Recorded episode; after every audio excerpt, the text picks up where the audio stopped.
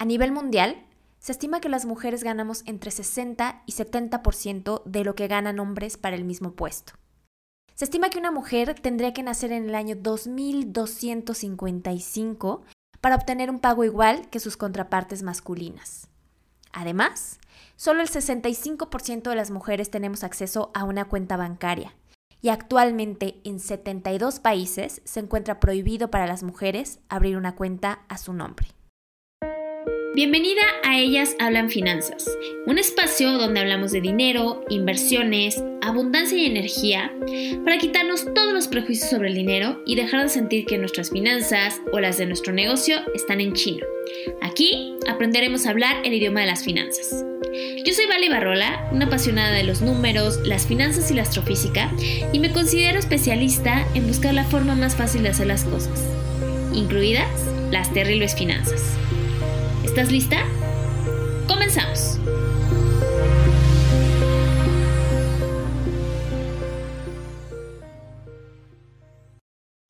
Bienvenida a este tercer episodio de Ellas Hablan Finanzas. El día de hoy estoy muy emocionada porque vamos a estar platicando con Paulina Martínez, una mujer increíble a la que no solamente tengo la fortuna de poder llamar mi amiga, sino que además fue la primera persona que creyó en mí para pagar por una asesoría de finanzas personales y acompañarme en esta aventura donde la verdad es que he aprendido un montón. Y ahora también mi querida Pau es madrina de este podcast porque es mi primera invitada. Te voy a contar un poquito de Pau. Pau es una mujer muy alegre que siempre está en movimiento. Es de esas personas que cuando entra en una habitación te llena inmediatamente de buena vibra y sin importar de dónde la conozcas, terminas admirándola. Ella encontró su pasión al mezclar sus estudios de derecho y negocios para ayudar a las personas y hacer del derecho algo más accesible y tecnológico. Se ha dedicado al capital privado, a ser abogada de startups y más recientemente se ha especializado en la industria fintech y de criptoactivos. Ella está convencida de que sin importar si eres hombre o mujer, todos podemos llegar a ser desfavorecidos por razones de género y por eso su mensaje es muy incluyente. Ella quiere que el cambio de mentalidad lo logremos todos y busca transmitir que hacerse responsable de nuestras circunstancias es el primer paso para cambiarlas. Además, Pau está iniciando un proyecto increíble junto a otras mujeres que se llama Net Women, un proyecto enfocado en hacer comunidad, una comunidad fuerte de mujeres que se apoyen entre ellas y en donde se encuentra ese foro para compartir, aprender, ponerse al servicio de los y las demás.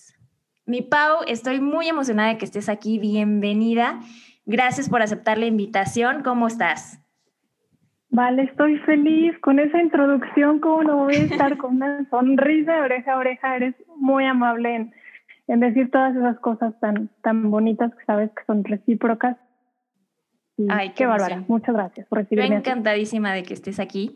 Y bueno, ya platiqué un poquito como de tu experiencia profesional, de lo que andas haciendo ahorita, pero me gustaría que tú nos platiques, que, que nos cuentes un poquito de lo que has hecho y sobre todo de dónde nace este interés por eh, enfocar tu trabajo y por aprender más sobre equidad de género. Gracias, mi vale. Sí, pues, eh, ¿de dónde surge el interés de temas de género? La verdad es que fue desde muy chiquita, fue muy sencillo porque fue, fue impactante. Yo tuve la oportunidad de ir de viaje como a los 10 años a un país con, con cultura musulmana. Eh, todo precioso, pero a mí me impactó que las niñas que tenían mi edad parecía que tenían un futuro ya muy trazado, ¿no? Que, que no podían decidir ir o no a la escuela o hasta qué grado acudir. Tampoco podían tener mucha decisión sobre su, su vida sentimental, su pareja, eh, por supuesto, su, matrimonio. Entonces, a mí me impactó mucho cuando regresé, de verdad que dije, no me vuelvo a quejar de levantarme para ir a la escuela, porque hay niñas que no tienen ese privilegio, no me vuelvo a quejar de que mis papás sean estrictos porque no me están forzando a, a nada que, que, yo no quiera, o, un matrimonio joven, o, o, con quién. Entonces, todo eso me, me hizo sentir muy responsable de, de cambiar lo que tuviera en mis manos para, para mejorar la, la situación de, de, todos. Y por eso no suelto el tema y en cada cosa que hago trato de meterle perspectiva de género y, y eso es, fue muy sencillo, la verdad, muy impactante. Wow, qué increíble, Pau. Creo que justamente esto como que me lleva a una siguiente pregunta porque a veces se nos olvida nosotros estando como en cierta circunstancia o en un país eh, que ya nos da ciertas, ciertas facilidades, por decirlo de cierta manera, hasta entre comillas, de una situación privilegiada, ¿no? A veces no nos damos cuenta de lo que está pasando al otro lado del mundo y que en otros países las mujeres ni siquiera tienen acceso a una cuenta bancaria, como lo, lo platiqué en la introducción a este capítulo. ¿Tú qué crees o cómo es que podríamos hacernos un poco más conscientes eh, sin tener que viajar al otro lado del mundo para verlo de, primera mano? ¿Cómo nos podríamos hacer conscientes para mejorar las condiciones económicas de mujeres que se encuentran lejos, que ni siquiera eh, tal vez tengamos esta noción de lo que está pasando? ¿Qué podríamos hacer nosotros desde este lado o para hacernos más conscientes? Ay, mi vale, qué buena pregunta. Mira, si me permites dividirla en, dos, yo comenzaría por decir que no es totalmente necesario irnos al otro lado del mundo para ayudar a mejorar esta situación. Yo creo que como en todo podemos empezar por nosotros mismos, un autoanálisis, cómo somos nosotros financieramente, qué tan responsables somos. Y de ahí en adelante hasta en tu mismo hogar, ¿no? La gente que, que te ayuda con las labores, puedes preguntarte cómo están llevando sus, servicios financieros, si es que tienen, si es que tienen ahorros, si es que tienen retiro, cómo, cómo reciben su ingreso. Todo eso es, muy valioso. Con familiares mayores que se les complique la banca electrónica, los pagos, todo esto también podemos comenzar por ahí. Y por supuesto es que a donde voltees, las zonas conurbadas, rurales, en las mismas ciudades, todo, encuentras eh, falta de inclusión financiera y bastante desigualdad. Entonces, mi invitación es a empezar en lo, en lo que tenemos, ¿no? en lo que tenemos más cercano. Ahora, es real que hay legislaciones, o más bien, bueno, sí, legislaciones y naciones con peores condiciones y que también tenemos responsabilidad. Yo lo que me confío mucho es que por suerte pues cada vez somos una generación más tecnológica. En este momento con las herramientas que tenemos en Internet nos da mucho campo de, de, acción. Y, se me ocurre que podemos empezar primero por hacerte un criterio, saber que todas las notas que tú ves, las eh, medios, noticias, redes sociales y demás están sesgados, están dirigidos a ti. Si a ti te gusta tal partido político, el color rosa y este, el fútbol, eh, lo más seguro es que todo lo que te llegue sea similar a lo que con lo que tú ya estás de acuerdo, ¿no? Entonces, responsabilidad buscar a esa gente, seguir esos perfiles, esas noticias que son contrarios a ti, para estar en un punto medio, en un criterio más eh, justo y no tan sesgado a lo que tú quieres ver en el mundo. Entonces, primero, abrirse el panorama a, a que hay más de lo que tú crees. Segundo, ayudar con visibilidad. O sea, si tú te encuentras un movimiento en otro país, una noticia eh, de estos temas, de, como los que mencionas en la introducción, de este, mujeres que no pueden abrir cuenta bancaria sin la firma del marido o simplemente no pueden y demás, eh, darles visibilidad, hablar del tema este, en la medida de lo posible, porque seguramente ellos no pueden, seguramente están en alguna jurisdicción que no les permite hacer este, públicos estos temas en Internet o el acceso, además. Entonces, creo que esa es una responsabilidad nuestra y, gratuita traerla a la mesa. Y por último, mira, como consumidor también tenemos responsabilidad. Hay, hay naciones poderosas económicamente con empresas fuertes que todos los días tenemos sus productos en nuestras manos y que no necesariamente son justos en su trato a las minorías, a los eh, grupos vulnerables o no se tienen políticas públicas que, que, no van con lo que queremos como sociedad. Y también ahí tienes responsabilidad, ¿no? También puedes comenzar por eso sin tener que viajar al otro lado del mundo. Y para, para cerrar esta pregunta, yo regreso a la importancia de empezar por ti mismo, educarte a ti mismo, porque si no estás consciente de estos temas, de lo que es inclusión financiera, de lo que no es, de lo que está bien, lo que está mal, simplemente no lo puedes identificar, ni contigo mismo, ni aunque viajaras al otro lado del mundo a cambiarlo. Entonces, siempre empezar por ti y tu educación. Me encanta esa respuesta, Pau. Es que muchas veces estamos acá en nuestra burbuja o como dices, muy sesgados, siguiendo las mismas cosas en todas las redes sociales. Entonces creo que mucho empieza por hacernos conscientes de lo que está pasando. Y aquí me gustaría hacer un paréntesis justamente para ayudarnos con, con esta tarea. Les voy a platicar un poquito de algunas estadísticas que, que yo vi que la verdad se me hicieron bastante, eh, pues esas veces que te abren los ojos y no sabes, ya quieres en este momento comenzar a hacer algo. La primera es que si nos enfocamos aquí en, América Latina, que es donde tenemos la mayor parte de, de los escuchas, el 49% de las mujeres en América Latina y el Caribe tienen una, cuenta bancaria. Esto es, solo la mitad de las mujeres eh, en América Latina tenemos una cuenta bancaria. Y de estas, solamente el 11% ahorra y el 10% dispone de un crédito. Esto es algo que me gustaría que, que platiquemos un poquito más sobre las, las siguientes preguntas, pero obviamente estas estadísticas a lo que nos predisponen es como una desprotección financiera completamente, en la cual dejamos de lado nuestras decisiones financieras y a veces quedan en, en las manos de otras personas, ya sea pareja, padres, familia, etcétera. Y esto va muy ligado también a que de la población económicamente activa en, en América Latina, aproximadamente el 83% de los hombres se encuentran trabajando pero de las mujeres solamente el 48%. Esto sabemos que viene muy ligado a pues toda la cuestión de género de la mujer se queda en casa y cuida a sus hijos o incluso por decisión propia tiene que tiene que hacerlo de esta manera y deja su carrera durante unas durante algunos años, pero esto como que sí llegó a mí cuando empecé a leer más sobre este tema, como a, abrirme los ojos y a decir es que esto tiene que cambiar. Y justamente ahí es donde quise enfocar un poco más todo este trabajo de finanzas a mujeres y bueno, surge también parte de este podcast. Entonces, eh, no sé, Pau, si tú aquí tienes alguna otra estadística o algo que, quieras que nos abra los ojos y que digas esto lo tienen que saber para, para comenzar justamente a salir de esta burbuja. Híjole, vale, la verdad es que las estadísticas que presentas están impactantes. Tristemente, pues sí, hay muchas más. A mí ahorita se me viene a la mente mencionar un, un, estudio muy reciente de inclusión financiera el año pasado, donde encuentran que las mujeres usaron menos tarjetas de crédito, ahorraron menos y en cuanto a su vejez se, se recargan o están esperanzadas en apoyos gubernamentales. ¿no? Entonces, eso la verdad es, es bastante triste y se refleja también en el uso del dinero. O sea, imaginemos que las mujeres ahorran la cantidad que sea.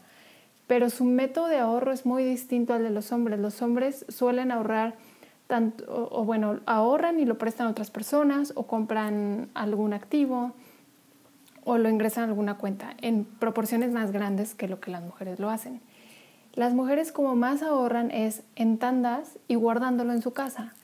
Y tú y yo sabemos que esas son las peores maneras de, ahorrar, porque no estás obteniendo nada a cambio, al contrario, tu dinero está perdiendo valor, las tandas no son recomendables, ni confiables, ni, te generan eh, nada que te beneficie. Entonces, está muy diferenciado nuestro, nuestro uso del dinero. Por otro lado, ¿vale? En temas de emprendimiento que también son muy importantes para las mujeres, hay un estudio del 2018 eh, por PitchBook que decía, y este la verdad es que permanece, ojalá que, vaya cambiando año con año, de todo el capital privado que existe para fondear emprendedores, startups, proyectos, solo el 2.2% en Estados Unidos fue dedicado a, mujeres, a empresas fundadas por mujeres. Entonces es impactante porque es muy poquito porcentaje y y bueno, pues hay que cambiar todo esto. Híjole, qué increíble esas, estadísticas. Y justo me recuerdan ahorita que, que hablaste de, la, de los fondos privados. Eh, también yo vi por ahí una estadística que habla de que, o sea, es, es como algo muy ambiguo, ¿no? Es muy poco el capital que se va para eh, startups y empresas fundadas por mujeres. Y sin embargo, está demostrado que empresas con mujeres en su equipo fundador tienen rendimientos superiores, hasta de un 63% mayor que las que tienen únicamente hombres en su, en su comité o en sus puestos directivos. Entonces, esto también, como dices, ¿qué es lo que está pasando? ¿Hacia dónde se están yendo nuestras decisiones? Que, que nos está llevando a, ir por debajo o a ir rezagadas. Eh, lo comenté como en la, en la apertura de este podcast también, que una mujer tendría que nacer en el año 2255 para estar en un mundo donde no exista brecha de género, brecha económica, digamos, de género. Entonces esto también está como alarmante. Y justamente creo que ligado a todo esto eh, me lleva el que también una de las cosas que más llamó mi atención es que las mujeres estadísticamente tenemos mayor miedo al fracaso o a quedar mal que los hombres. Entonces creo que esto también viene muy ligado justamente a por qué no estamos tomando las mismas decisiones o por qué no queremos invertir en eh, tener inversiones innovadoras o simplemente confiar en, bancos en línea y todas estas cosas. Eh, aquí, ¿tú por qué crees que pasa esto? De como este miedo que tenemos o esta inseguridad no le llamemos únicamente financiera, sino al fracaso en general en nuestra carrera, en nuestra profesión. ¿Y crees que podemos hacer algo? ¿Cuáles serían como tus tips para mejorar en este aspecto? Ay, pregunta del millón, ¿por qué le tenemos más miedo al fracaso? Porque es verdad que aunque todos tenemos, las mujeres demuestran los estudios que, que tenemos un poco más. ¿Por qué bueno, empezamos por miedo, al fracaso, lo puedes detectar o, puedes notarlo en dos actitudes. O te congelas y no tomas retos y todo lo que te representa una meta, mejor no lo haces. O te esfuerzas de más. Em, pensemos en una mujer estudiante, ¿no? Hace más los trabajos, se desvela, nunca falta, este, da mucho de, sí. Entonces, puedes tomar uno de estos dos caminos. Ninguno es tan recomendable, ¿no? Siempre es mejor el equilibrio. ¿Y de dónde puede surgir esto? La verdad creo que hay algunos motivos, no tengo la, respuesta exacta, pero yo creo que desde la legislación, o sea, si, si estamos hablando en estas estadísticas de que hay legislaciones donde no puedes manejar, no puedes abrir cuenta bancaria, no puedes tener fondo de ahorros, no puedes comprar un inmueble sin permiso, ¿qué te están diciendo? Pues te están diciendo que no eres capaz. Y si estas legislaciones cambiaron hace 5 o 10 años, eso no significa que la cultura ya cambió. Entonces, todo lo que nos han dicho alrededor es no puedes, no puedes, no puedes, no tienes las capacidades. No, o sea, si antes no podíamos ni votar, pues tu inconsciente dice, es que a lo mejor yo no sé elegir, es que a lo mejor yo no sé hacerme responsable ni de mis decisiones, ni de mis finanzas, ni de mí misma. O sea, siempre nos han encargado al papá, al marido, al, no sé, a alguien más que, nos tome las decisiones de, nuestra vida. Eso ya cambió, tiene que seguir cambiando, pero no podemos evitar que traemos un, un lastre de, pues si antes no nos dejaban hacer nada, seguramente es por duda de nuestras capacidades intelectuales. Entonces, eh, esto tiene que ver mucho también con la desigualdad de género, ¿no? La desigualdad de género nos puede provocar violencia económica, podemos estarla viviendo sin darnos cuenta. Y entonces, resumiendo, creo que el miedo al fracaso puede tener sus raíces en la cultura, en lo que vivimos a nuestro alrededor. Y para quitártelo, pues mentalicémonos que nos podemos equivocar y no pasa nada. No es siempre vas a estar bien y siempre vas a estar mal, la vida va a ser unas buenas y otras malas. Y prepárate mucho, busca educación y también sé consciente de que el que tú te atrevas a, tomar tus decisiones financieras, a ahorrar, a invertir, a comprar un inmueble, está inspirando a las siguientes generaciones. Puede ser que tu sobrina o tus hijos o tus amigas mismas vean que hay caminos diferentes, ¿no? Entonces, si ya traemos un lastre cultural donde hace muchos años nos dijeron, tú no puedes, eh, te toca a ti demostrar que sí se puede sin esperar ser perfecta para que la siguiente generación lo vea de lo más normal y ese miedo al fracaso pues cada vez sea menos. Claro, o sea, creo que ahora que, te escucho y como que se hilan un poco más de cosas, creo que todo vuelve al punto de la educación, ¿no? la educación que se da desde casa, que, recibimos primero en, nuestros padres incluso, y y después como esta confianza que se viene dando en la misma sociedad de como mujer tú puedes hacer exactamente lo mismo y puedes invertir y también está como mucha esta cultura de los hombres son mejores con el dinero o los hombres saben más de inversiones, cuando realmente todo se reduce a que simplemente no se ha dado la educación adecuada, ¿no? Entonces, me gustó mucho que, que hablaste de esta parte de la violencia económica porque es un punto que a veces no se habla mucho, ¿no? La violencia eh, de género, la violencia a las mujeres ahorita está completamente eh, en todas las redes sociales, pero este punto específico de la violencia económica es algo que me, gustaría tocar, Pau, que como dices, viene, viene muy ligado a la, violencia de género y a esta brecha de género. Eh, ¿Qué nos puedes platicar un poquito más sobre este punto y cómo lo podríamos, tal vez hay muchas mujeres en su casa que ni siquiera saben que están, eh, que están viviendo violencia económica. ¿Cómo se puede identificar este, este tipo de violencia y qué hacer al respecto? Híjole, ¿cómo identificarla? La manera general de identificar que estás en un entorno de violencia económica es por restricciones a tu independencia. Si sobre tu ingreso y tu dinero no estás pudiendo tomar decisiones libremente y te encuentras con controles, con límites, generalmente además eh, agresivos y dominantes, es, muy probable que, estés en, en, un entorno de violencia económica. En otros ejemplos más tangibles, las parejas que pueden tener acuerdos de pensión alimenticia, pero uno se la condiciona o el otro se la retrasa, se la complica, también puede tener ese trasfondo de estar violentando a la otra persona. Prohibirle a la pareja que trabaje también es un ejemplo o hasta sabotearle el trabajo. Tú sabes que si estás en una relación abusiva, pero tienes tus propios ingresos, de alguna manera tienes más autonomía.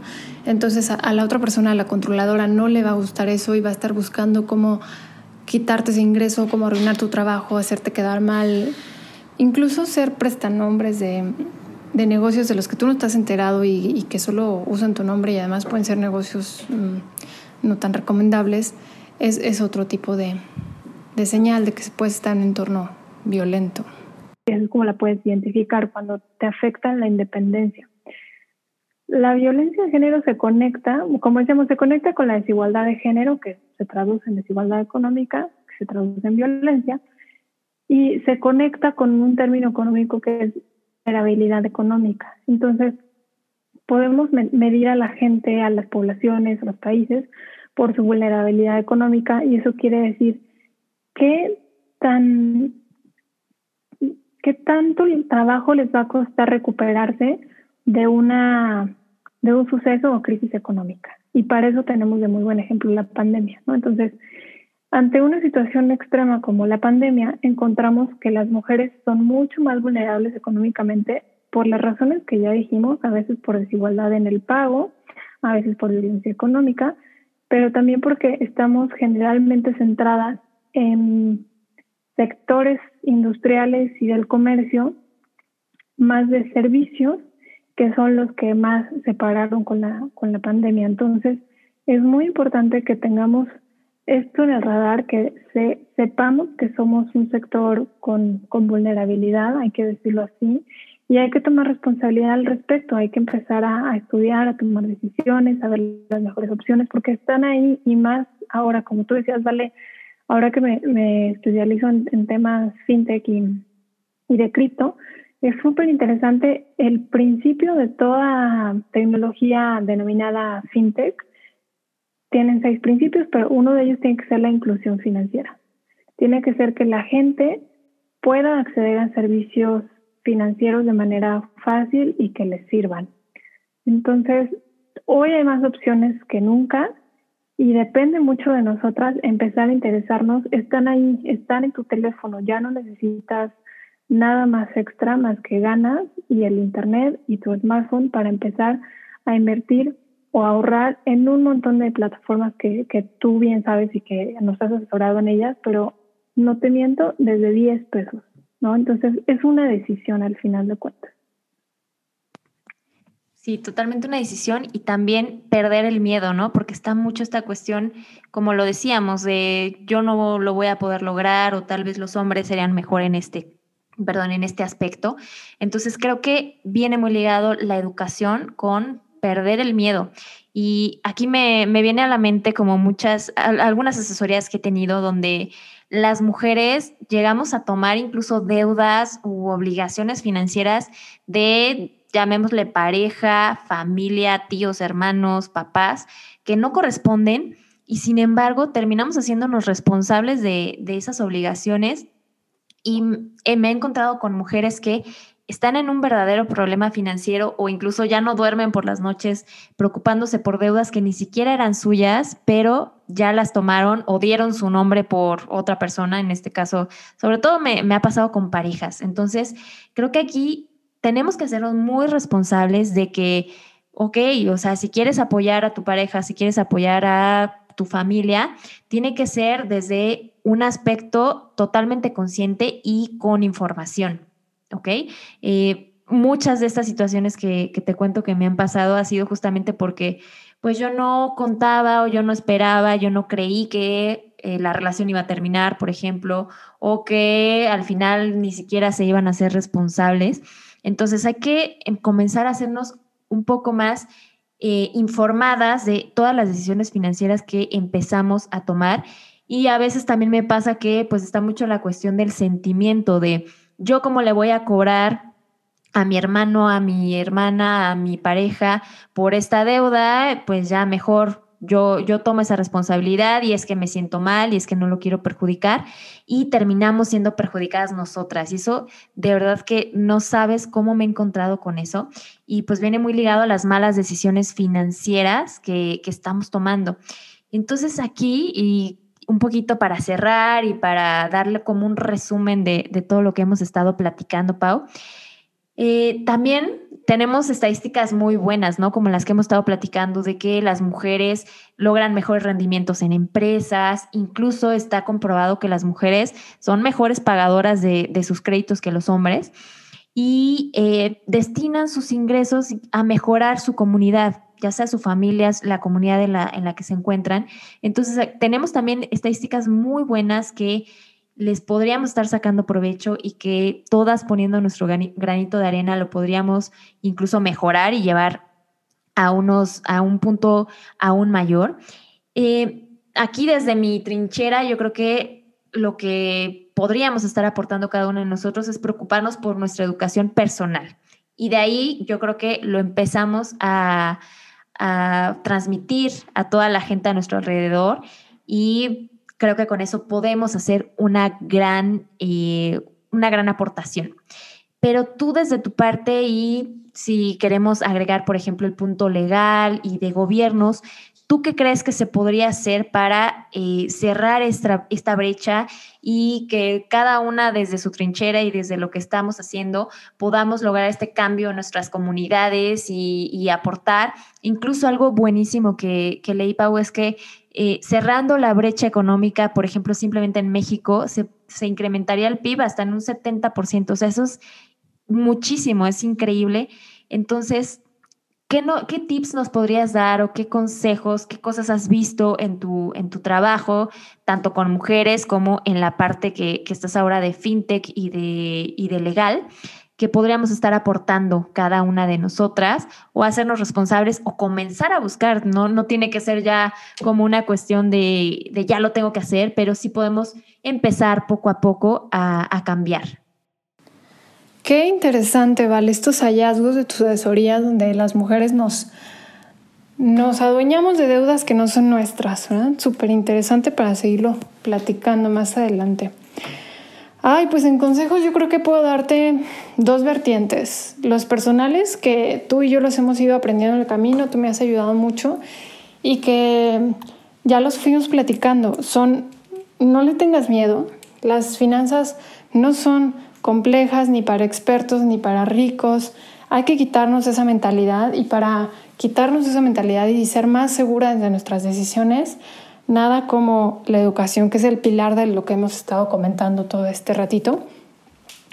Comienza por educarte financieramente, no creas que comenzar en temas de ahorro y de inversión es con grandes cantidades o que es muy difícil, por ejemplo, y ahora te platico más del lado de mi profesión.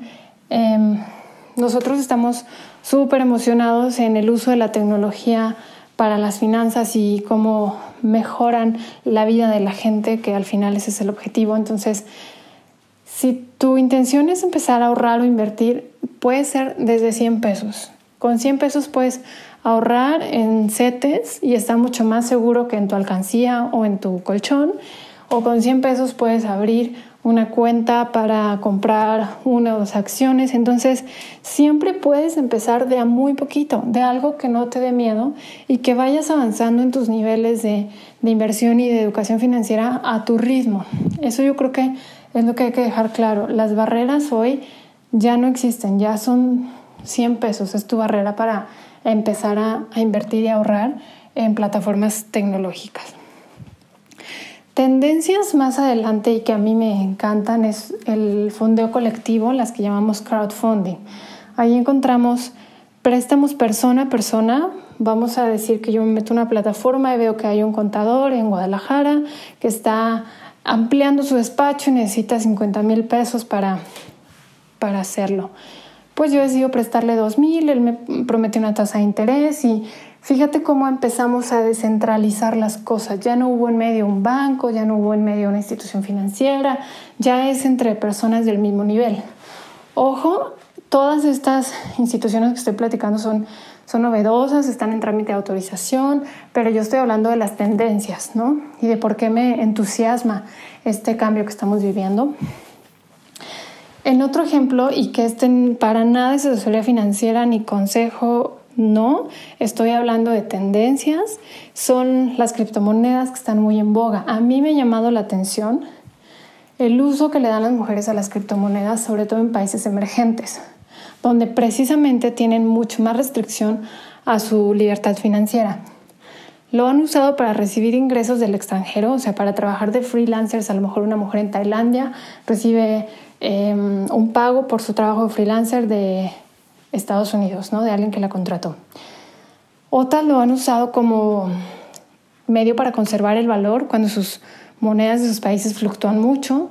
Otras las han usado pues para no tener una cuenta bancaria y todo eso. Entonces, repito, esto no estoy diciendo que sea bueno o que sea malo, es comentario de tendencias. Y em, hay otra que me gusta mucho que es mezclar el ahorro con el consumo. Se dice que esto es menos doloroso, que es menos doloroso ahorrar cuando gastas. Entonces, una tendencia que a mí me gusta mucho es hoy en México, si yo compro mi plataforma de música para el teléfono y me cuesta 100 pesos al mes, si lo hago a través de este programa, 10 pesos de mis 100 se van a mi Afore. Y esto es importantísimo porque hay un montón de Afores en México que fueron abiertas para mujeres que estudian en, en, la actividad laboral y que a lo mejor la dejaron, se fueron al hogar, está suspendida y ahí la dejaron. Entonces no están haciendo aportaciones, su dinero no está subiendo de valor y a la hora del retiro pues va a ser una gran diferencia. Entonces fíjate cómo mi mismo gasto, mi plataforma de música o la de películas o algunas otras cosas, puedo seguirlas haciendo cotidianamente, pero al mismo tiempo aportar a mi retiro. Entonces, por eso digo que nos quitemos la mentalidad de que eso es para personas expertas y no se puede, yo necesito tener los grandes capitales para hablar de inversiones y de retiro y de planeación financiera. No, eso se acabó. Y pues eso vale, o sea, es súper interesante ver cómo la tecnología y la descentralización está llegando a nuestra economía, a nuestro mundo financiero para hacerlo más accesible, más inclusivo. Y pues ahí están puestas nuestras esperanzas, ¿no? Y nuestros esfuerzos de todos los días. A eso, a eso nos dedicamos, mi vale. Híjole, mi Pau, me encanta, me encanta esa parte y que ya estamos incluyendo la tecnología en el aspecto financiero y es algo que yo siempre estoy peleando y que, que, lo digo por todas partes de el acceso está ahí, es algo que ya se nos está facilitando y hay que aprovecharlo. Y, bueno, justamente ahora que, mencionas toda esta parte de esperemos que, en algún momento termine, creo que desde el aspecto financiero y algo que podríamos hacer eh, a todas las mujeres empresarias que nos escuchan es hay una parte de eh, la inclusión financiera que es muy importante y no solamente para mujeres, sino para cualquier grupo vulnerable, que sería hacer más accesible el crédito y, no basarnos únicamente en como está, como está actualmente, en calificaciones por otros créditos que ya se hayan tenido, en puntajes de crédito porque ya hayas generado un historial crediticio, sino mm, leía por ahí que incluso brindar créditos basados en un modelo como qué tan buen pagador de tus servicios públicos está haciendo, que estás pagando bien la luz, el agua, incluso la renta. Ese es otro de, las cosas que se podrían hacer y que si nosotras como mujeres y como mujeres empresarias comenzamos a explorar esta parte para ofrecer y para acercar créditos a cualquier grupo vulnerable, creo que podemos comenzar también a cerrar esa brecha de género. Y pues obviamente que también la tarea va a estar dentro de los gobiernos, pero creo que cada una de nosotros podemos comenzar a impulsar esta parte, eh, preocupándonos un poco más por la inclusión financiera, eh, hablando ahora de las mujeres, pero también de cualquier grupo, ¿no? Y bueno, mi papá, pues creo que con esto abarcamos muchísimo tema. Este, como, como lo platicábamos, es un tema eh, un poco complicado de hablar y es que son muchas las aristas que, que tiene involucradas, pero me encanta que hayas aceptado la invitación y que la verdad que se me hizo interesantísimo todo lo que nos platicas y más desde tu punto de vista y desde tu, tu, experiencia como mujer abogada, como mujer empresaria, como mujer que estás viendo tantas cosas y ahora esta parte de la, de la tecnología financiera que me encanta. Entonces, Platícanos más, Pau, ¿dónde te podrían encontrar las personas que nos están escuchando? Platícanos de, de Net Women, que esta plataforma también ya, ya las estoy siguiendo y me encanta que sea de mujeres y para mujeres. Me gustaría que, que nos cuentes más dónde te podríamos encontrar y todo lo que, lo que podemos lograr. Ay, mi Vale, no, al contrario, gracias a ti por invitarme. Yo feliz de estar este momento contigo y con tu audiencia, a quien por cierto me quedo a disposición. Tú eres una experta en estos temas. De mi parte, cualquier cosa que pueda facilitarles que esté a la mano, cuenten con ello. Em, y te platico de Net Women. Mira, es un proyecto ay, bien bonito que hacemos junto con otras tres amigas y que se trata de hacernos mejores profesionales día a día, con herramientas, con capacitaciones, con cursos, con posts, un montón de, herramientas que nos ayudan y que si bien nace entre amigas, entre compañeras, pues se ha ido haciendo más grande porque la verdad es contagioso. Esto de querer ser mejor y crecer profesionalmente contagia y entre más mejor. Entonces, invitadísimas todas. Y a mí me puedes encontrar eh, la firma Ramos Ripoli Schuster, que siempre está a la vanguardia y no nada más en temas legales, como te puedes dar cuentas también en tecnológicos y todo con un trasfondo, la verdad, muy humano. O sea, todo debe de ser con el fin de pues, mejorar nuestras circunstancias, ¿no? De lo que hemos estado platicando este, este podcast. Y bueno, ahí están mis redes, que sé que las vas a dejar y y lo repito, ¿no? Estoy a la orden, fue un gustazo platicar contigo, como siempre, y pues más que feliz y agradecida de que me hayas invitado de, de madrina a tu nuevo proyecto que seguro va a ser un éxito como los demás. Me encanta, Pau. Pues ya saben, les voy a dejar aquí toda, todas las redes de Pau y donde la pueden encontrar en la descripción de, de este episodio.